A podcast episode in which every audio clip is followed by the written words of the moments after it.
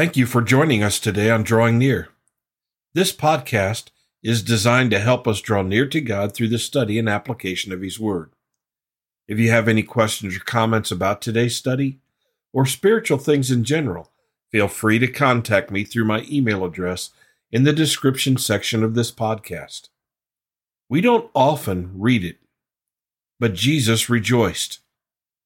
That should not surprise us, since joy is a spiritual fruit. But the fact is, the Gospels don't mention the joy of Jesus very often. So when Jesus rejoiced, why did he rejoice? And how did he express that joy? Today on Drawing Near, we consider these questions. Please take your Bible and turn to Luke chapter 10 as we study Jesus Rejoices. And as we prepare for today's study, let's pray together. Father in heaven, as we come before you today, it is interesting and it is a blessing to know that Jesus rejoiced. If we really think about it, there's no reason why we wouldn't believe that he rejoiced. There were many reasons for him to. And Father, we know that he walked in your spirit, he walked in your presence, and we know that joy comes from you, comes from the Godhead. And so Jesus had to be filled with joy often. Father, we also know that Jesus was a man of sorrow and acquainted with grief. Walking in a world that rejected him, seeing people filled with sin and taken captive by sin was a means of great sorrow. And yet, Father, he rejoiced. Help us to understand what caused him to rejoice and how he expressed it. We ask these things in Jesus' name. Amen. In Luke chapter 10, beginning at verse 21, we read, In that hour Jesus rejoiced in the Spirit and said, I thank you, Father, Lord of heaven and earth, that you have hidden these things from the wise and prudent, and revealed them to babes. Even so, Father, for it seemed good in your sight. All things have been delivered to me by my Father, and no one knows who the Son is except the Father, and who the Father is except the Son, and the one to whom the Son wills to reveal him. Luke gives us a clear timeline for this passage. He says, in that hour. So within the very hour, or immediately as the disciples return and share what was going on, and Jesus gives them counsel, gives them encouragement, in that hour, Jesus rejoiced in the Spirit. He wasn't just happy, there was a spiritual effect in Jesus' life. He rejoiced in the Holy Spirit. The Holy Spirit moved him, and he rejoiced in the means of the Holy Spirit. And this is a picture of Jesus the Son and the Holy Spirit working together, affecting one another, and Jesus rejoiced in the Spirit. We are told how he rejoiced. He rejoiced by praying. Now, notice before we go any further, because he's going to say, I thank you, Father. Jesus is God the Son. He rejoiced in God the Holy Spirit, and now he's talking to the Heavenly Father. That's the same kind of relationship we are to have. We are children of God through faith in Jesus Christ and what he did on the cross in his death, burial, and resurrection. So we are children of God. We are to walk in the Spirit, rejoice in the Spirit, love in the Spirit. We are to do all things through the power of the Holy Spirit in the Spirit. And we are to connect, we are to pray, worship the Father. So, this triune relationship, this fellowship, is to be ours as well. So, we see Jesus the Son, the Holy Spirit, and God the Father all in this first part of verse 21. And so, in that hour, Jesus rejoiced in the Spirit and said, I thank you, Father, Lord of heaven and earth, that you have hidden these things from the wise and prudent and revealed them to babes. He calls the Heavenly Father Lord of heaven and earth. Who is the Lord of heaven and earth? It is not Satan. It is not some governmental entity. It's not any man made thing. God is Lord of heaven and earth. He's not only Lord of believing or obedient heaven and earth, He's Lord of all heaven and earth. The disobedient, He is Lord of the governments. They may not recognize His Lordship, but he is Lord of all. And Jesus identifies him that way. And so in rejoicing, he thanks the Father who is Lord of heaven and earth, and he thanks him for this, that you have hidden these things from the wise and prudent and revealed them to babes. The Heavenly Father is credited by Jesus, thanked by Jesus for hiding these things, hiding these spiritual truths that we've been discussing over the last couple of studies from the wise and prudent of this world.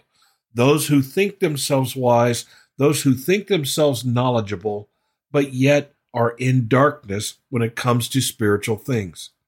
God hides these things from the wise and prudent and reveals them to babes, to innocent ones, to those who are not of the same intellectual quality or, or wise according to the ways of the world, to babes. That refers to you and I. At least I hope it refers to you and I. If we have trusted in Christ as our Savior, it certainly refers to you and I. So God hides these things from the worldly wise, from those people who are puffed up in their own thinking and think that they know something, and reveals them to those of us who are humble and willing to embrace by faith the truths of God's Word, particularly in Jesus Christ. Then Jesus goes on and says, Even so, Father, for so it seemed good in your sight. And this makes sense and this is right because it seemed good to you. By the way, anything that seems good to the Father is good because God is perfectly good.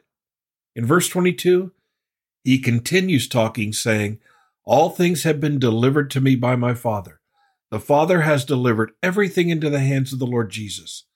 And then he says, No one knows who the Son is except the Father. The Father alone knows exactly who Jesus is. It's not that Jesus came into this world in a covert way. Jesus came in to make himself and the Father known, to direct the Holy Spirit in his ministry on earth in the future. But what Jesus says is, no one perfectly knows the Son except the Father, nor does anyone know who the Father is perfectly except the Son. God chooses to reveal these things to us. If He doesn't reveal them to us, we'll never know it. We're not going to know who the Son is or who the Father is by intellectual study, by gathering all the theology books of this world together and reading them. Unless God turns the light on in our hearts and lives, we will remain in darkness. That's the truth of this passage. The Father reveals these things to whomever He chooses, and no one knows the Son except the Father. So you're not going to know the Son except through the Father. No one else, nothing else can show it to you, and vice versa. You're never going to know the Father except through the Son. And the only ones who can know the Son, who can know the Father, at the end of verse 22, is the one to whom the Son wills to reveal him. If you have come to know the Heavenly Father, it's because Jesus chooses to reveal him to you. And if you come to know the Son, it is because the Father chooses to reveal him to you. Read these verses because this is very, very important. We cannot know Jesus. We cannot know the Father through our own efforts. We do not find God. We do not find the Son. We are the ones who are lost. They come for us. Then in verse 23, he turns to his disciples and said privately, in other words, not to the multitudes, not to the crowds, Blessed are the eyes which see the things you see, not which see the things you have seen, talking about their journey, but blessed are the eyes who get to witness what you get to witness in the ministry of Christ. Jesus goes on in verse 24 and says, For I tell you that many prophets and kings have desired to see what you see and have not seen it, and to hear what you hear and have not heard it. Along with those disciples who were present, as witnesses to these events through the Gospels, we need to rejoice because our eyes are blessed to witness these things through faith, through the Spirit. Now, maybe they were more blessed because they were there and present and witnessed these things in a physical, tangible way. But we certainly are blessed because our eyes have been opened. And that's what we're talking about. We're talking about things that have been hidden, things that have been revealed, things have been made known, And now, blessed are the eyes that see these things. Blessed are your eyes who these things have been revealed to. Because many prophets and kings have desired to see and have not seen, and to hear and have not heard. What a blessing it is to know that God has chosen to make his Son known to us, and that the Son has chosen to make his Father known to us. We need to rejoice in this just like Jesus rejoices, because remember, Jesus is rejoicing because of the Father's sovereign will over these things. He's rejoicing that the Father chooses to make these things known to babes while hiding them from the wise and prudent. What an amazing passage of Scripture. I hope that you'll continue to ponder these things and read these things and notice the way things are hidden, things are revealed, things are made known, eyes see, ears hear. All of these things work together in these verses. Father in heaven, thank you for your word. We thank you, Father, for the eyes that you have opened, for the ears that you have opened, for the hearts that you have filled with your knowledge, with the glorious truths of the gospel. We thank you, Father, for sending your Son into this world to make you known to us, to reveal to us the truths of your kingdom. And we thank you for your Holy Spirit, who continues the work of enlightenment in our hearts today. We ask these things in Jesus' name. Amen. Thank you for studying with us today. You can subscribe to these podcasts on Apple Podcasts, Google Podcasts, Spotify, TuneIn, or the Facebook page Drawing Near. Drawing Near is a ministry of FBC Tipp City, provided with the hope that we will draw near to God and He will draw near to us.